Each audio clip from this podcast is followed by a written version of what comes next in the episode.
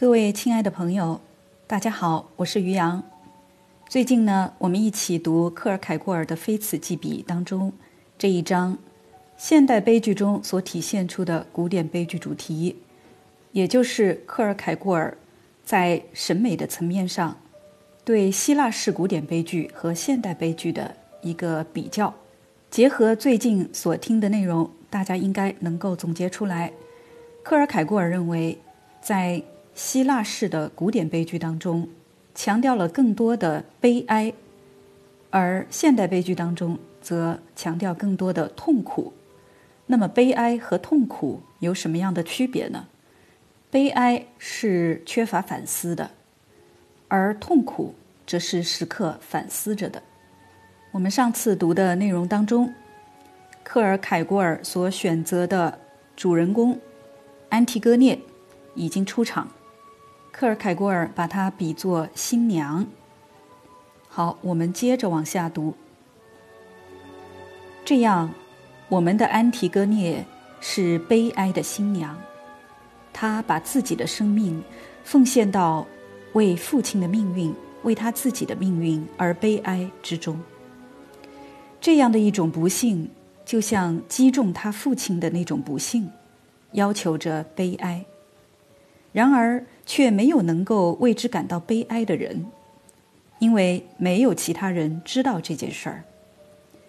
正如希腊的安提戈涅无法忍受兄长的尸体得不到最后的尊敬而被扔弃，那么以同样的方式，他会感到，如果没有人知道这件事，这会是多么的艰难。没有任何一滴眼泪会为此落下。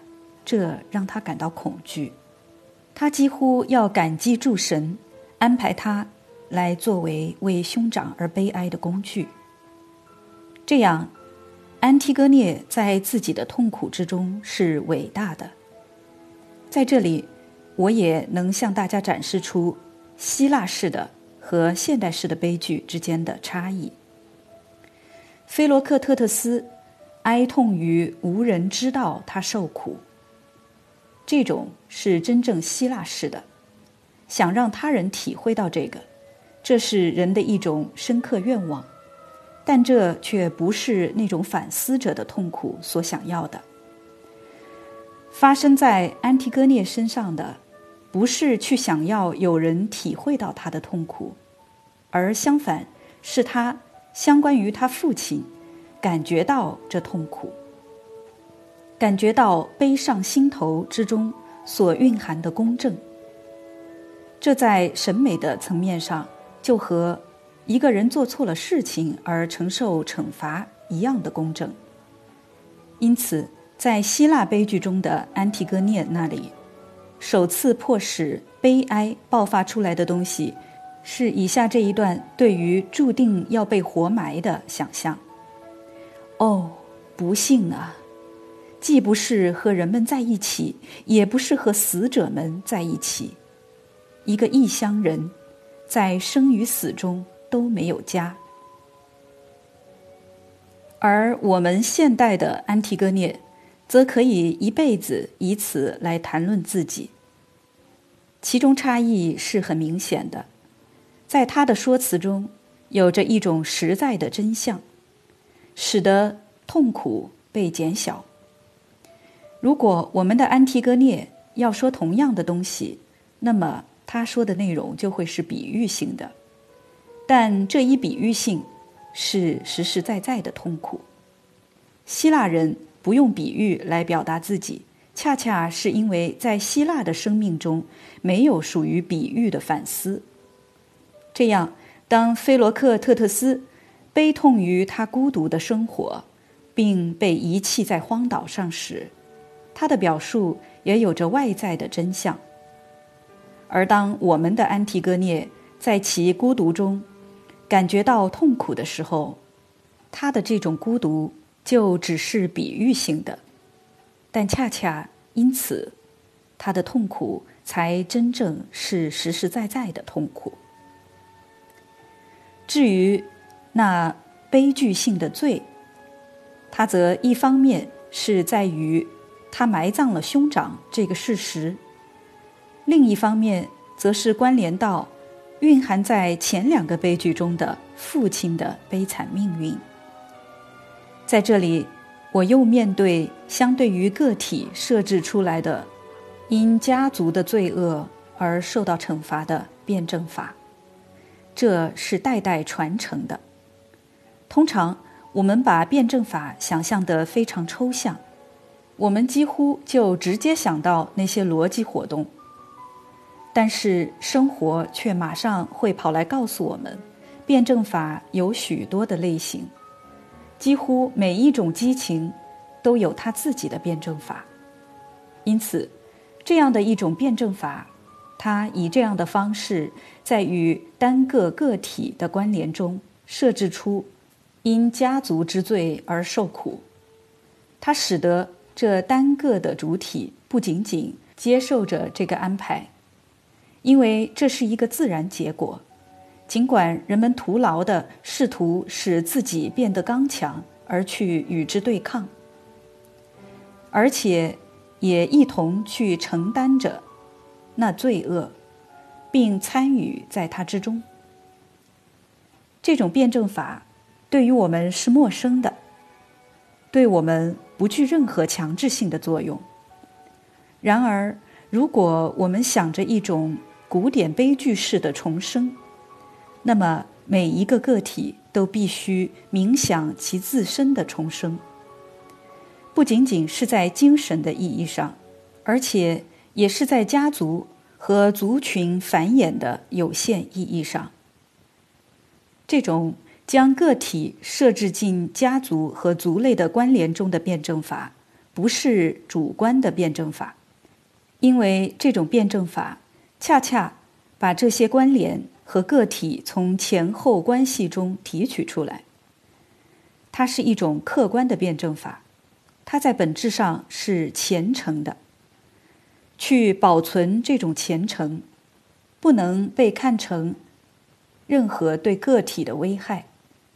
在我们现在的时代，人们把一些自己认为不能将之置于精神关系中的东西置于自然关系中，然而人们却不想如此被隔绝，如此不自然，以至于不愿意去把家族看成一种整体的东西，一种一个肢体受苦，他们就全部受苦的整体性的东西。无疑，这是一种情不自禁。人们是无意识的在这样做着的。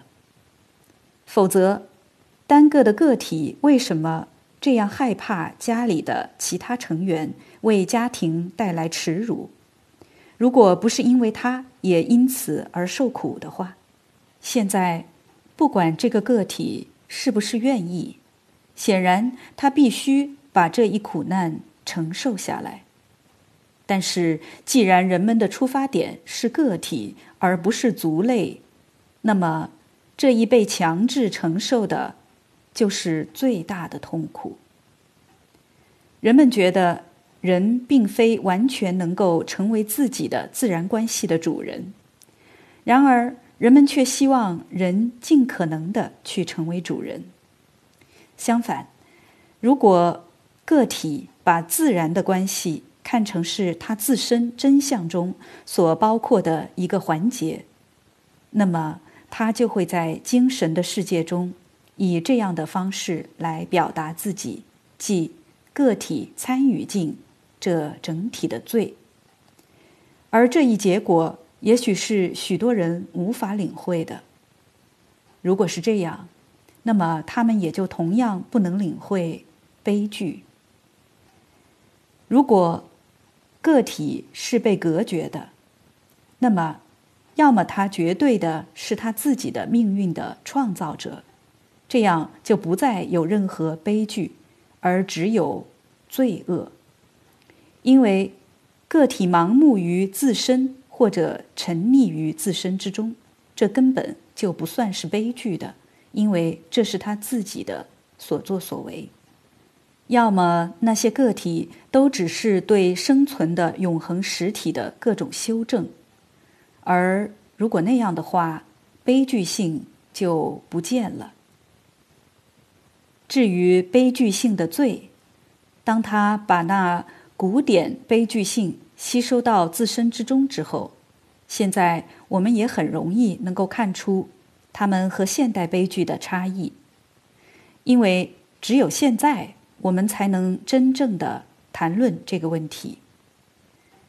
借助于他孩提般的虔诚，希腊的安提戈涅参与他父亲的罪。现代的安提戈涅也是如此，但是，对于希腊的安提戈涅，父亲的罪和苦难是一个外在的事实，一个不可动摇的事实。他的悲哀无法动摇这个事实，某种在他的心中不能翻转的东西。只要他自己由于自然的结果而去在父亲的罪之下，亲身承受着苦难，那么。这苦难又落在了他个人当中。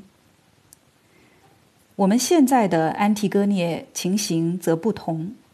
我假设俄狄浦斯死了，在他活着的时候，安提戈涅已经知道那个秘密，但是没有勇气去向父亲吐露。父亲的死使得他失去了把自己从自己的秘密中解放出来的唯一出路。现在，把这个去告诉任何活着的生灵，都会使得父亲蒙受羞辱。对于他，他的生命获得意义，是因为他通过从不打破的沉默而献身于，去每天几乎是每小时向他表示最后的尊敬。然而，有一件事情却是他所不知道的。这就是父亲自己是不是已经知道这个秘密？这里就是现代性的，这是他悲哀中的不安，这是他痛苦中的模棱两可。他全心全意的爱着父亲，而这爱将他从自身中拉出来，而拉进父亲的罪当中。作为这样的一种爱的果实。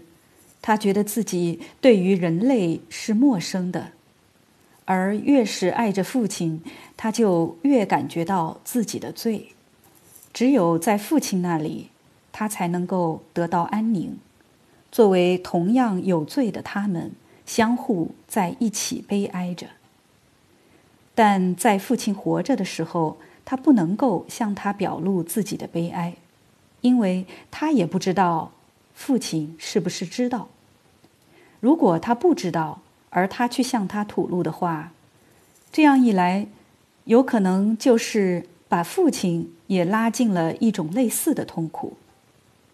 然而，如果他对此是无所知的话，那么罪就会更少一些。活动在这里是持续的、相对的。如果安提戈涅。不是带着确定性知道实际上的前后关系，他就变得无足轻重了。那么，除了去和一种隐约的感知做斗争之外，他什么也没有。这就太过于微不足道，而不可能作为悲剧性的东西来使我们感兴趣。但是他知道一切，而在这知道之内。则还有着一种不知，不知总是能够使得悲哀处于活动之中，总是将它转化成痛苦。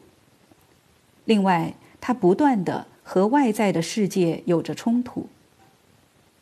俄狄浦斯作为一个幸福的国王，活在人民的记忆中，受着尊敬和赞美。安提戈涅。自己也敬佩，正如他爱自己的父亲。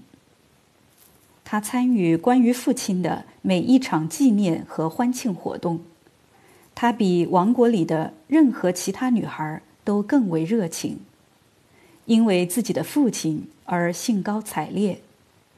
他的思想不断的回转到他那里。他在整个国家里被作为一个温柔女儿的样板而被赞美。然而，这一热情却是他唯一可以用来让他的悲哀得到宣泄的方式。他的父亲总是在他的思想中，但怎样，这却是他的痛苦的秘密。他不敢献身于悲哀，不敢悲伤。他感觉到有多少东西要依靠他，他怕如果人们看见他受煎熬，就会看出痕迹，这样从这方面他也没有悲哀，而只有痛苦。在如此精心阐述和展开之后，我想，安提戈涅无疑是能够让我们去关注和研究的。如果我说他无疑是敢于在悲剧的领域中尝试，并且步入一场悲剧。我相信，你们诸位不会指责我有轻率和父亲式的偏爱。至此，他只是一个叙事性的人物形象，并且他身上的那种悲剧性，只有着叙事性的兴趣。看来。要想出一个能够适合他的前后关联，也不会太难。从这方面看，我们完全可以满足于希腊悲剧所给出的那些。他有着一个活着的妹妹，我想让她稍稍长大，并且结婚。他的母亲也可以是活着的。这些人自然总是辅助的人物。这些是理所当然的。正如从总体上看，我们这幕悲剧就像希腊式悲剧那样，包容有一个叙事的环节，却又无需因此而让这一环节那么的显眼。这样，独白在这里就总是要起着主导性的作用，尽管场景应当不断的过来协助这些独白。我们必须想象，一切都是集中在这唯一的首要兴趣点上的，它构成安提戈涅的生命内容。如果现在一切都是以这样的方式安排好了，那么接下来的问题就是，这戏剧性的兴趣应当怎样去被达成？我们的女主人公。正如前面文字中所描述的，正要去跳过她生命中的一个环节，她正在开始想要完全精神性的生活，这是某种自然所不能容忍的东西。以她的灵魂所具的深度，在她坠入爱河的时候，她必定是带着一种非凡的激情去爱。在这里，我就面对了戏剧性的兴趣。安提戈涅在爱情之中，并且我带着痛苦说出来：安提戈涅不可救药的陷入了爱河。在这里，明显的有着悲剧冲突。通常，我们应当带着更挑剔的目光去看那些被我们称作是悲剧冲突的东西。那些冲突着的权利，越是让我们同情，越是深刻，并且。越是相像，那么这冲突的意义就越是重大。这样，安提戈涅陷入爱河，那作为他的爱的对象的人，对此并非不知。现在，我们的安提戈涅不是寻常的女孩，并且她的嫁妆也是这样一种不寻常的嫁妆，那嫁妆就是她的痛苦。不带着这一嫁妆，她无法去属于一个男人。她觉得这会是太危险的事情，去对这样一个观察者隐藏她，这将是不可能的。想要隐藏她，对于她的爱来说是一种罪过。然而，她能够带着他去属于这个男人吗？她敢于？去向他爱着的男人吐露吗？安提戈涅是有力量的，问题不是他是否为了他自己的缘故，为了使自己释怀而应当去向什么人吐露自己的痛苦。因为他完全无需别人的支持而能够承受它。但他能够在死者面前为此辩护吗？把自己的秘密吐露给他，这本身已经以一种方式使他承受痛苦了，因为他的生命也是悲哀的，被交织在了这个秘密当中的。然而，这却不是他所忧虑的。问题只是围绕着父亲。于是，从这一方面看。这个戏剧冲突有着让人同情的性质。他的生活本来是安宁平静的，现在变得剧烈而充满激情。他的台词在这里开始变得悲怆动人。他与自己的争斗，他本想把自己的生命奉献给这秘密。但现在他面对的要求是要让他的爱情作为牺牲品。他胜利，就是说那秘密胜利，而他却要失去所爱。现在另一个冲突出现了，因为要让那悲剧性冲突真正深刻，各方冲突者的力量必须是均等的。在此之前的冲突不具备这一性质，因为那个冲突其实是介于他对父亲的爱和对他自己的爱，以及他自己的爱情是否是一个过大的牺牲。第二种冲突着的力量是对他的爱人的那种令人同情的爱。他知道他是被爱的，并且大胆的冒险进攻，无疑。安提戈涅矜持沉默的态度让他惊讶。他感觉到这之中必定有着非常特别的麻烦，但这麻烦对于他来说不应当是什么不能克服的困难。停下来注解一下，为了避免大家疑惑，刚刚这一段的“他”已经变成了男他，也就是安提戈涅爱着的那个人。下文也是一样。好，我们接着往下读。对他最为迫切重要的，是去让安提戈涅相信他是多么深爱着他。甚至如果他不得不放弃他的爱的话，那么他宁可放弃自己的生命。到最后，他的激情几乎是不真实了，但他的激情因为安提戈涅的对抗。变得更有力量。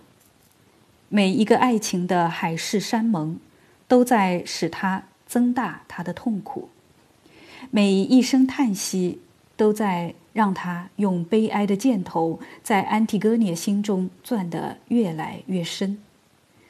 为了打动安提戈涅，他用尽一切办法，就像所有其他人那样。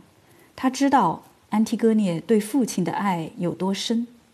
他在俄狄浦斯的墓前遇上他，他想去那里倾诉衷肠，他在那里将自己投进他对父亲的思念中，尽管甚至这一思念也混有痛苦，因为他不知道他将怎样再与父亲相会，父亲是否对自己的罪有所知。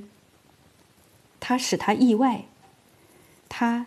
以安提戈涅用来思念父亲的爱来恳求他。他觉察到，他为安提戈涅留下了一个非同寻常的印象。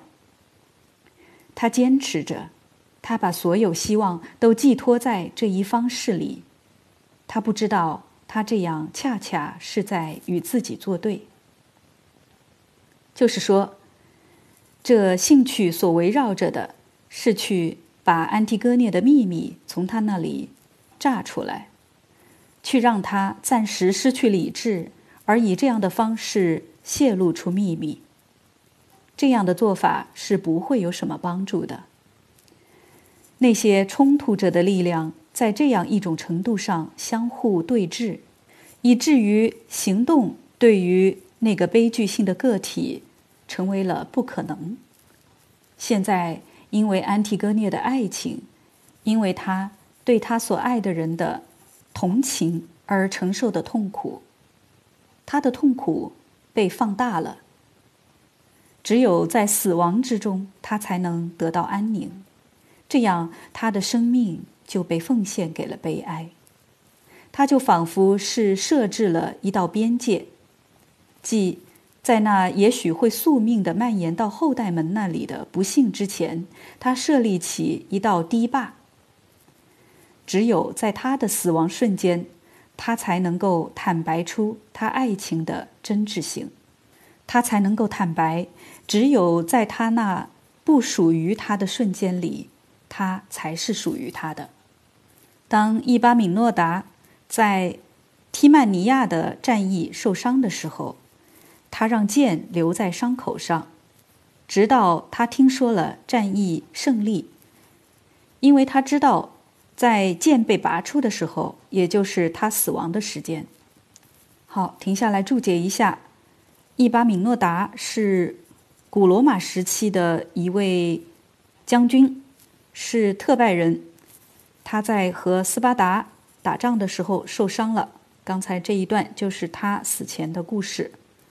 好，我们接着往下读。